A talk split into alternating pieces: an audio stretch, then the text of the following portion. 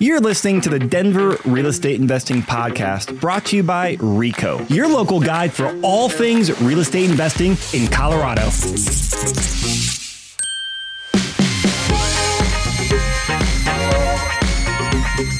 What's up, Denver? Chris Lopez here, and this is the first episode in our three part mini series on the fundamentals of what you need to know as a real estate professional and investor. I say fundamentals, I'm not talking about the brokerage lending debt side. I'm talking about the tax, legal, insurance, and estate planning side. So, whole other side of the coin that is usually you know, after the fact you close and often gets secondary thought to things, but it's very important. Now, this show has been in the making for a while because it's a very complex topic and we can go a very boring dry route and do hours and hours of PowerPoint presentation. Hard to consume and hard to know what to do. So, as I've been talking with uh, my team here that I use for out of my personal stuff, we figured out doing a panel is going to be the best way. We actually have three experts in the room talk about those four topics. And we do over three episodes of going through three avatars that should hit on the vast majority of main questions and scenarios that people go through. And I'm actually going to mirror a lot of what I've gone through as an investor. So there'll be like young Chris, uh, intermediate Chris, and more advanced Chris. And we'll go through each episode, highlight it, and talk about what that version of me needs to uh, know as I go out there and take in the fundamentals tax, legal, estate planning, and insurance. So I got my expert panel here. Uh, the first one is Pam Moss Garrett with Law Mother. She's an estate attorney and been on podcast a couple times before. Glad to have you back, Pam. Thanks so much for having me, Chris. And our insurance expert is Bill McIntosh with Complete Protection Insurance. Bill, glad to have you here. Thanks for having me. Appreciate it. And then last but not least is Byron Elliott with Three Pillars Law. Good morning, Byron. Good morning. Thank you so much, Chris, for the opportunity. Yeah, I'm I'm excited to be on here, guys. So this episode we're gonna go through like we'll say the young Chris avatar. So I'm gonna paint you a picture uh, that what what I was in this phase of my life and very common to a lot of our agents. So self-employed, lower net worth, no dependents. You know, I have one rental that I had house hack where I lived in. I you know was doing a flip at the time, you know, and also getting my real estate agent license. So I was doing some active investing through a flipping. I was owned one rental, and I was also getting in to be self-employed as an agent as a high level. So a lot of people can mirror that. I'd say the biggest difference between me and the general audience is self-employed versus W2. But a lot of the stuff I think should not matter for that. So that's pinning the avatar there.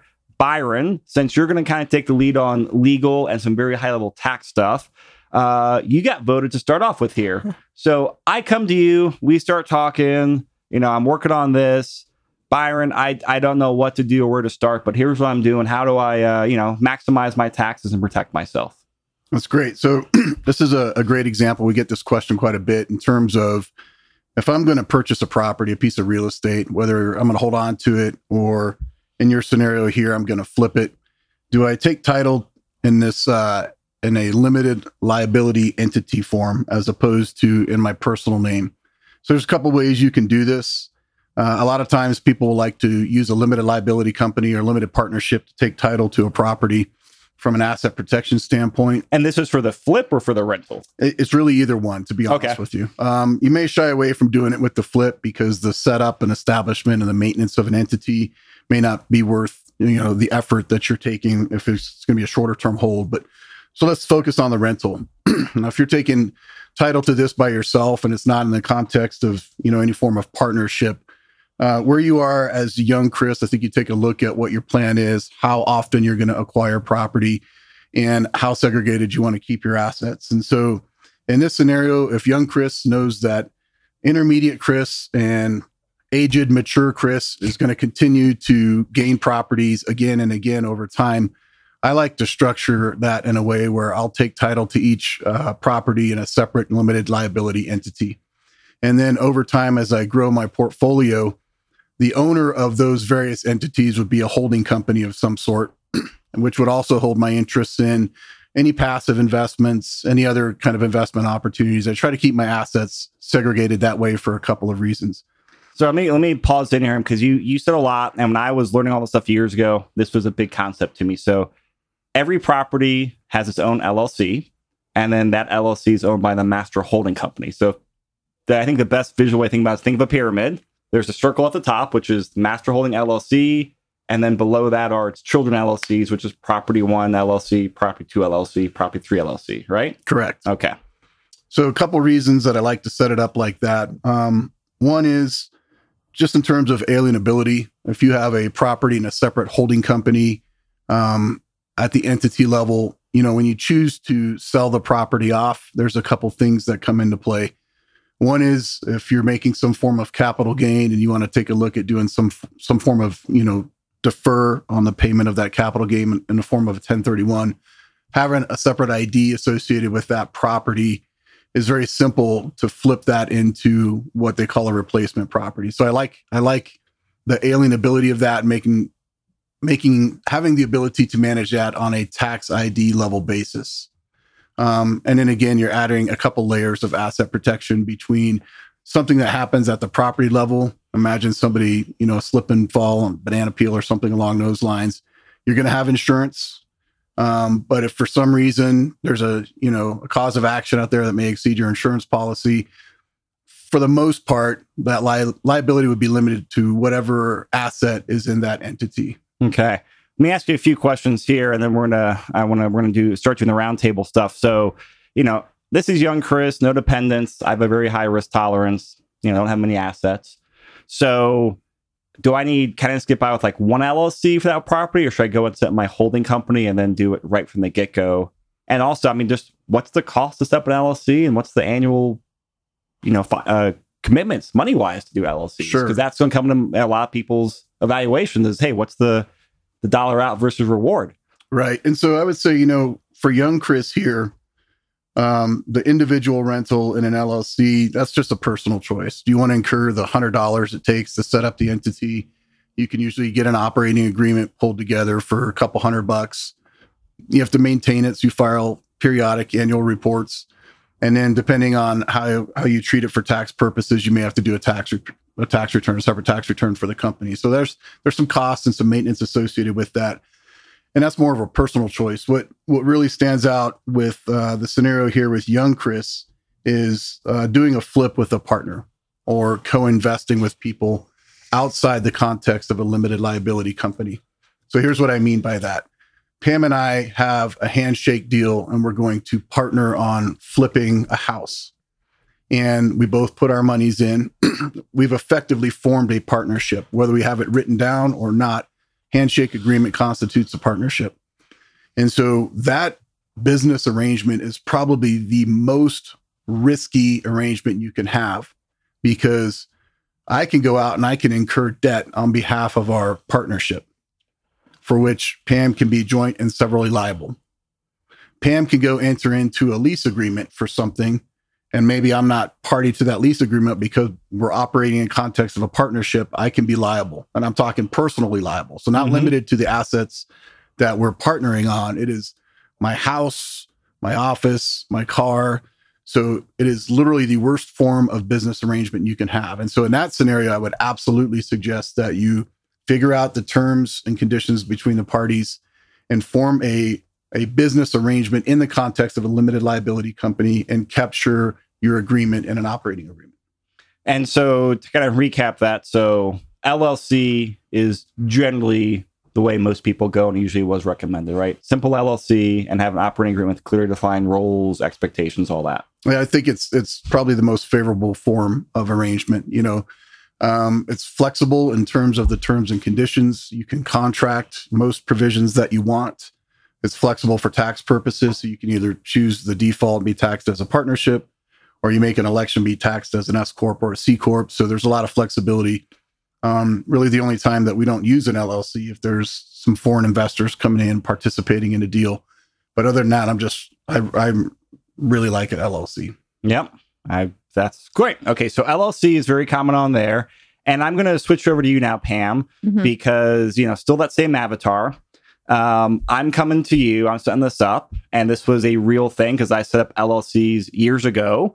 Uh, and then a couple years later, I actually came to you to come get my uh, estate plan set up, and the LLCs were not set up properly uh, with my will and all that, which was not ideal. So there's lots to think about here, but I come to you, and that was a real experience. What advice do you have for young Chris when you're looking at me, and how do I plan for the the big picture?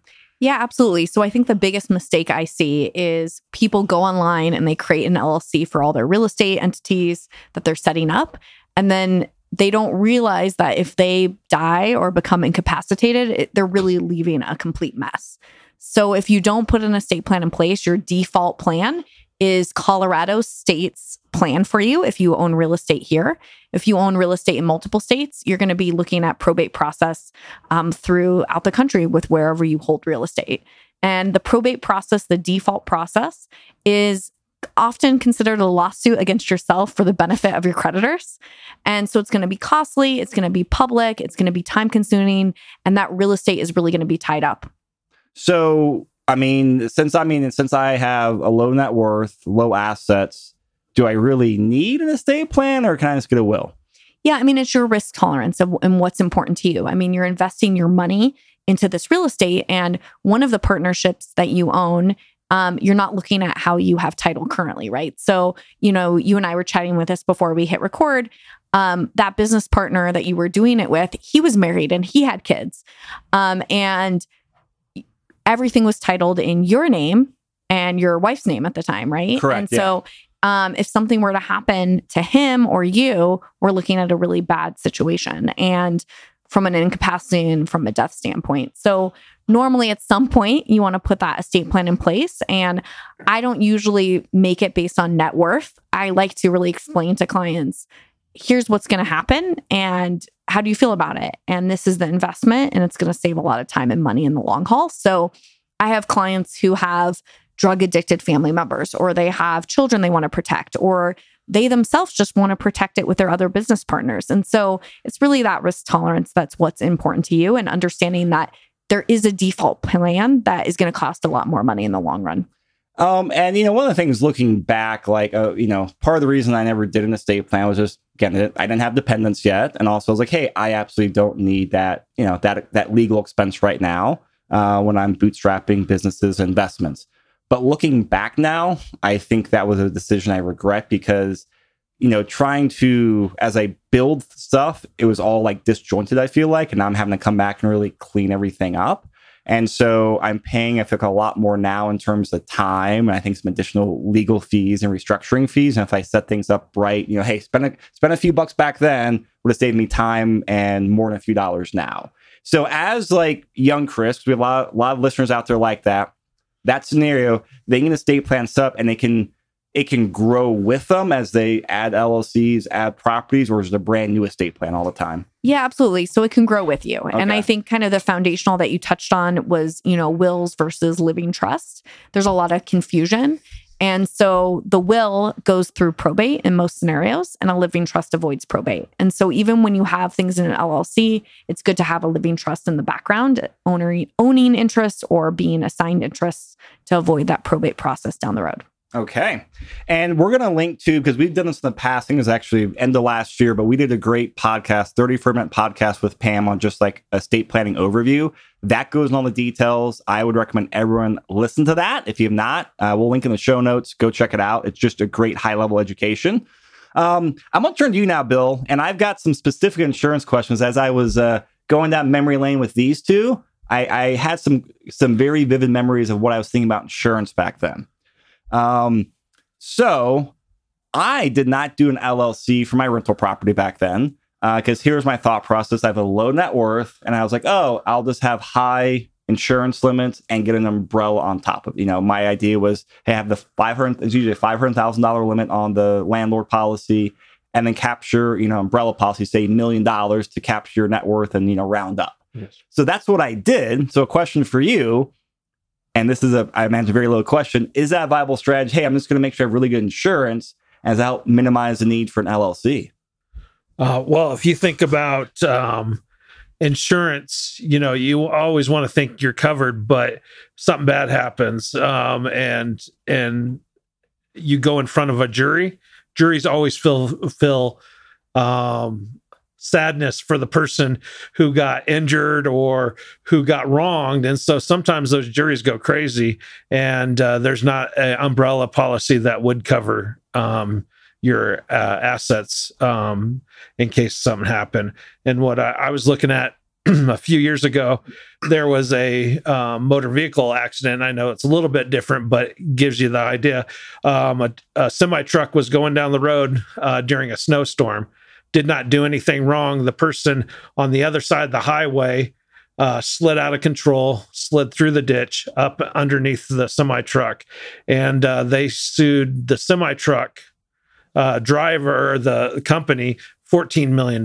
Well, there's umbrellas that go that high, but you can't afford them as a new investor, right? So yeah. uh, the LLC is pretty important in in in controlling what you have out there, uh, controlling that top cost. You know, like saying, okay, we're going to have to worry about the the limited liability company instead of of me personally you know? So i would suggest going as soon as possible to get the llcs and and things because even though you don't have anything you can't afford the right insurance to cover you for everything that's out there. Or even if you had a lot of money you couldn't afford the right insurance uh, to cover everything that's going to come your way.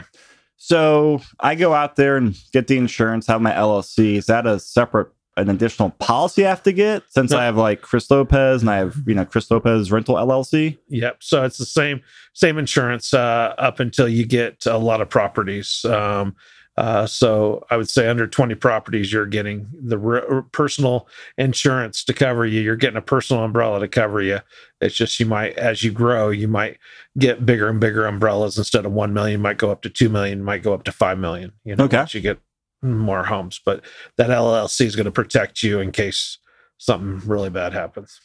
So Pam and Byron, I imagine you guys have some anything to add on there for the LLC versus insurance because this is a I mean it's a question I went through and I have a ton of clients debate the same thing. So it's a very very common scenario. I always say, you know, work with a good insurance advisor like Bill and talk about what your potential risks are. Um, from you know, my background's on the plaintiff's PI side. And so if you're concerned about those types of risks, good insurance is going to really, really take care of a lot. And I think the number one thing when I mean with clients is they think they have good insurance, but they went and did something online and they didn't really work with a trusted advisor like Bill who understands their business and understands exclusions. And so I worked on the insurance side this defense side as well. So I worked for insurance companies, and that was kind of the number one mistake I saw investors make is they go and get a policy online and they don't realize they have kind of that false sense of security. So I would I would look at the exclusions, work with a trusted advisor, make sure you have that coverage, okay, because that's going to deter a lot of the types of claims. Um, Colorado is a premises liability state. And you have a non delegable duty. And so a lot of times I work with investor clients who, you know, you know, out here, the claims that are really popular for PI are slips and falls on snow, and you have a really, um, you have standards by statute by based on your specific location. Um, but because we're a premises liability, you have a non-delegable duty. So even if you have a snow removal company, you're still going to be sued, and you're still going to want good insurance to defend you and be part of it. Um, now, if the snow removal company is at fault, they're going to take most of that hit. Um, but a lot of people don't realize that they listen to these YouTube videos from people in Nevada or in other states, and they don't realize here in Colorado, you're still going to be, you're likely going to be personally sued, even though you have the LLC. And so these are really tools in the tool belt. We want to have as much there to protect you um, because you're working so hard to build a portfolio that's going to last for the long haul. One of the things that I might be confusing is because like I, I learned a lot the last years I've worked with you guys for like you know my personal stuff. What was that's that Colorado statute on premise our premises liability on premise. So even if I go through some of these fancy, I go set up a, a Delaware LLC or Wyoming Wyoming LLC, like a lot of YouTube people say, that Colorado statute is still going to basically like you override the, that. Is yeah, that right? you as a landowner are still going to be sued. Yeah. Okay. So that so going those complex things is not necessarily going to be the best. I mean, so as a new investor, you're probably not going to go and spend twenty five thousand dollars to set up like these very fancy no, advanced that's. My, that's my down payment. like, no, I got to buy but, the property first. but realistically, here in Colorado, if you own that property, you're still going to be sued because as a landowner, you're still on the hook. And then your first line of defense is going to be good insurance. And I think to Byron's point that he talked about is when you're in a partnership with someone that's not your spouse, you have other types of partnership disputes that are going to come up, um, that can come up, and really making sure. I think the value of the LLC one is there's that kind of a little bit of that insulated liability of your personal and business assets. And then the other big thing, especially when you're bringing on partners, is kind of going down the route Byron's talking about, where when that goes south, we all know divorces are bad, but business divorces are even worse. Mm-hmm. Um, and so those types of those types of risks for sure. Okay. So coming back to insurance stuff, I mean, obviously, like let's start from right from day one. I'll get my LLC. I should all that. Kind of walk me through the just the general insurance stack bill for this person, you know, for this avatar. I've got my individual house I live in. I've got one rental that's not an LLC, and then I've got you know I'm doing some agent activities, some flipping activities. Like what what's the general insurance insurance stack you would recommend? Okay. So I would start out, you know, you have your homeowner's insurance on your personal house. Um, you have uh, your landlord insurance on your uh, on your rental property. Um, and then you're you look at your auto too, because if you're if you're an agent, you're taking anybody around, you want to make sure your auto has uh, got high liability limits on there also. Does and it need to be special if I actually have people in my car? Is it different if I'm just hey, I, am an agent, I drive around or have people in my car. Do I need like a business auto uh, policy? So, um, you uh, you can go with business use on your personal policy, um, and I think because you're going to put an umbrella on top of uh, all of that, uh, that's going to be your coverage for it. Now, not everybody can use business use. If if you're a, a a contractor or something, you got all your names and everything on inside your car. You can't use that business uh, use, but as a just realtor, um, you can use a business use and put a umbrella on top of that. Okay. And, um, and you know, umbrellas are super inexpensive. You know, the, it's the the underlying coverages that are going to be more ex- expensive, and so you just have to get that right and and and and go through the pain because the longer you have those, the lower cost that higher liability is. So. Okay, so I have my homeowners insurance for my house, have my auto policy, and I'll see talk with you on kind of what tweaks I need to make on there. Um, I'll have an umbrella policy. I think umbrellas for reference point, what about three to five hundred dollars a year for a million dollar policy? Yes, that's yes. a rough range. So very inexpensive.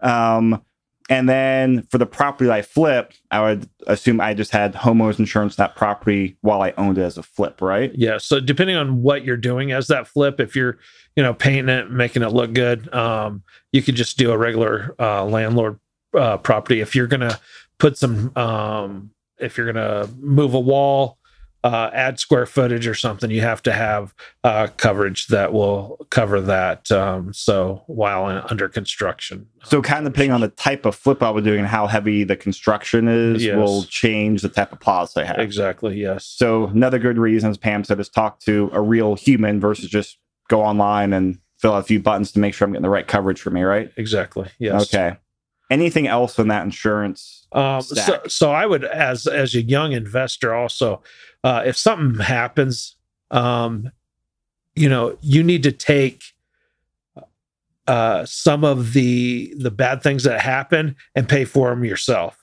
instead of filing an insurance claim.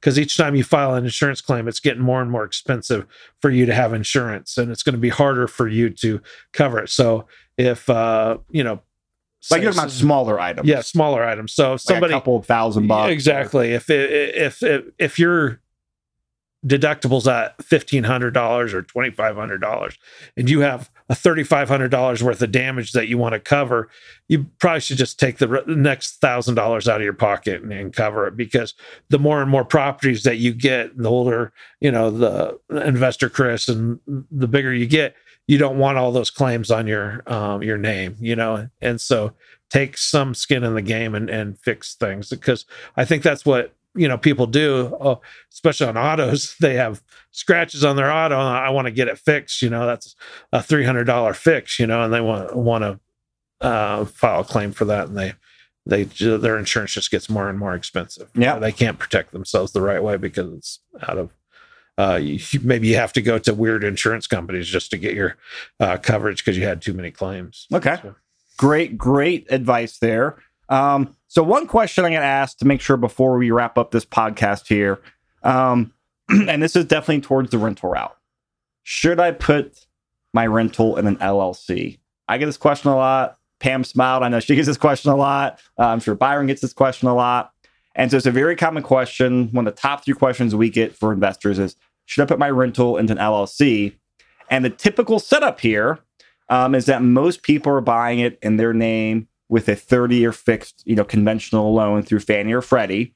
Um, and that's how they're buying the property. And when you buy that type of loan, it can only be in Chris Lopez, not Chris LLC, when I close on the property. So maybe Byron, if you want to take the first first uh, stab at that, but I come to you, I'm asking that. What what does young Chris here need to con- keep in mind? And hey, I got a loan in my name, but I can't close it in my LLC. What the hell do I do?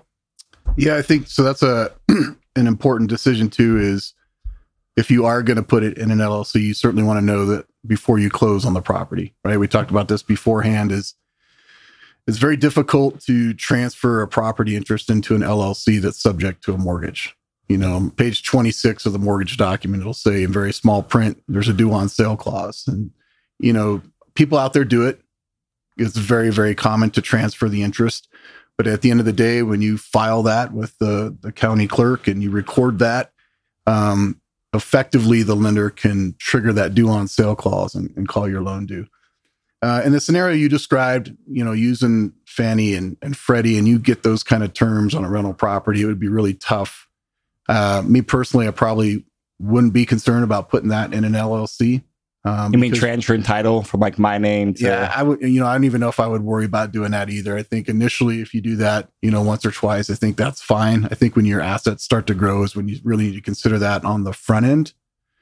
So, um, yeah, given that, I would say I wouldn't necessarily worry about putting that into an LLC, but additional investment properties, not using those institutional type lenders, uh, I would definitely take a look at what the bank will allow you to do on the front end. Make sure you let the title company know, let the bank know that you intend to take title to the property in this single member LLC, or if you're married, you know, multiple member LLC is treated the same way. Yeah. Um, so a little more context on the yeah. So on the on the 30 year conventional, which is you know a very common loan product out there, so you know very great loan product that most new investors that's what they're taking advantage of. It's a 30 year fixed interest rate, usually the best terms out there. And Byron's saying, hey, talk to a local bank when you do LLC. So that'll be like the first banks or the Westerra banks, the key banks. Uh, but they can't give you a 30 year fix. It'll be a commercial loan. So a five year, seven or 10 year arm.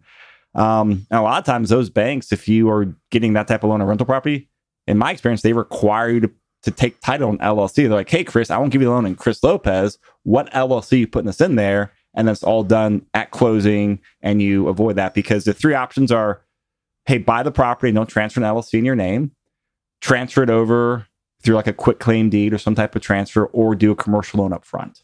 Um, and they all have pros and cons.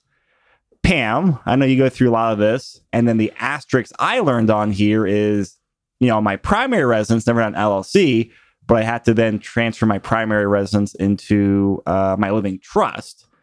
So, any comments on the LLC, you know, transferring LLC, and then comments on transferring my primary residence with a 30 year loan into a living trust. Yeah, so I agree with what Byron said. And with your primary residence, you're typically not going to put it in an LLC because you're not using it for business purposes. So we're often transferring that into the living trust, a revocable living trust. There's lots of different types of trusts. The revocable living trust is mainly your core foundational plan. And the reason people choose that is because it's revocable, it's fully changeable um, you want access to that asset. And so it doesn't trigger a due on sale because the reason an LLC can trigger a due on sale is because you're kind of separating it from your personal business. Mm-hmm. Whereas with a trust, it's you, it's an extension of you, it's your social security, it's everything. So that doesn't normally trigger that. There's not an issue. Um, so you can transfer it to a living trust. And so a lot of my first time investors um, who aren't ready to move it to an LLC, their rental property, will put it in their living trust because they want that probate avoidance component, they understand we're kind of, and then they're just doing really good insurance and they understand that they're not going to be doing the LLC until they get a few more properties. So. Oh, interesting. Okay. And does that does a living trust does that have the same implications as LLC where it can trigger the due on sale clause? No, so it doesn't because it's you. It's a revocable living trust. It's Mm. seen as you, so it doesn't. Um, and we can always transfer it back. Most really good mortgage lenders, when we, because there's different types of trust. So there's revocable and irrevocable. The foundational is revocable, revocable meaning changeable. Irrevocable trusts, which are more advanced planning, which you use in certain types of situations, those can trigger it. But for kind of your foundational revocable, it's not going to trigger it. All right, great. Um, so to recap here, actually, I got one more question on LLC. Um, because you guys have seen a lot of this, and I get this question, I ask you guys this question. How many times have you seen the lender call a loan due because that individual transferred the loan to the LLC? Is that a question I can ask? Yeah, I've never seen it happen. To be Okay. honest with you, if you keep your your mortgage note current, right, that's the last in their priority. They've got their hands full with people that are late on more mortgage payments. So, I mean, I would tell you legally they can. Practically, if you're current on your note, you've had no late payments, and you continue to pay, you're you're probably not a priority for calling the note due. All right. So zero, Bill. And I would say I this Airbnb craze that's going on right now. Um, I see tons of people buying houses personally, and uh, they're changing right over to an Airbnb and sometimes adding it into an LLC. And I haven't seen it. You know, we've had we have hundreds of homes probably that way, um, and I can't believe the mortgage companies aren't saying something up front. You know, but it doesn't seem to be an issue with them as long as All they're keeping up on their Pam. The only place I've seen it come di- become dicey is when people die. Hmm. Okay. So, um, if you're making that transfer to the LLC and you don't have any estate planning in place, you don't have a trust, you don't have anything on the back end, you don't have anything in your operating agreement, it's going to go through probate, and that mortgage lender oh, is going to get into. I mean, they're going to get triggered anyway because you just died. yeah. Um, but a lot of times, if you're married and you just kind of hold title in your single LLC and you're not, you don't have your spouse in it, you're really setting up your spouse for a big mess. So that can that I'll save that because that could come into the I say more advanced planning on hey, what do you do in situations? Is that you sell the property, pay it off, or how does that loan get restructured? Or maybe that's a, a life insurance policy help cover those coverages. Ooh, I, I want to ask that question. I'm gonna say that for a future episode. Um, all right, so to oh, one last comment on there is I've talked to a lot of mortgage professionals. Kind of the, the advice I have is the same thing, like, hey, just I don't need to hear that, by the way, and just make sure you pay your bill on time and you know life, is going to be usually good. And so i always do that as well. There's someone put in good terms they say do you want the mortgage risk or do you want the liability risk? Okay worst case mortgage risk loan is called due i have to sell the property refinance it into another commercial loan. Liability risk is someone slips and falls and i get sued and lose a lot of money. Well i would rather take the mortgage risk versus a liability risk is how someone broke it down. That's that was kind of like the bottom line in my mind. I was like, hey, you know what? I'm comfortable with that risk, but that liability that can wipe me out. Yeah. And I think from the liability risk, you know, we haven't touched on this, but talking to Byron or working with a professional, because a lot of times when people are doing these and setting this up on LegalZoom, they're not creating the formalities and they're not maintaining the formalities. And the biggest things I see real estate investors doing is commingling assets. So when I was in litigation, I- mean, I had a case on a property. It was a bar where my client was, there was a shooting at the bar. My client was just a bystander that got shot, and we sued the bar. Um, that was a commercially owned real estate. Um, they commingled everything. I mean, that was my first deposition question was um, they had done kind of a LegalZoom entity. It was multiple partners. Um, they didn't keep everything. You know, they were running their personal bank accounts and business accounts through everything. Um, they had never gone and got true legal advice working with someone like Byron to set it up correctly and maintain it correctly. I think there's this assumption like, hey, I just need an LLC on LegalZoom and that's it. And that's really, you're paying for something that's not going to protect you. All right. Great. Um, all right. So main recaps here is obviously make sure everyone on your team is talking to each other and and talk to experts. Probably minimize the DIY on the online for if you want to have the best advice, best coverage for everything, and start from day one correctly. As regret I have, advice I will give you: yes, it cost a little bit money back then, but it saves money and headache, and most importantly, liability now. Um, so build a foundation, right? Estate plan, really understand the risk with LLCs and how to layer that with insurance and make sure insurance covers what you need to to cover on there. Um, and don't do any handshake par- handshake partnership agreements. Properly uh, do things up, I think, would be the the biggest mistake I have made, and I see a ton of people take that risk as well. So, guys, this is awesome. Look forward to the next two podcasts with you guys. Everyone's contact details will be in the show notes. So, reach out to Pam and Law Mother for estate planning. Check out her podcast or set up a consultation with her. Talk out with Bill for insurance. He reviewed my insurance about two months ago, and man, we had some fun emails back and forth to get all these details and my specifics, which I appreciate. And Byron for all the LLC business entity stuff. Um, all these guys are great. All the details are on there. Reach out to them and start making sure that you are protected. Thanks, everyone.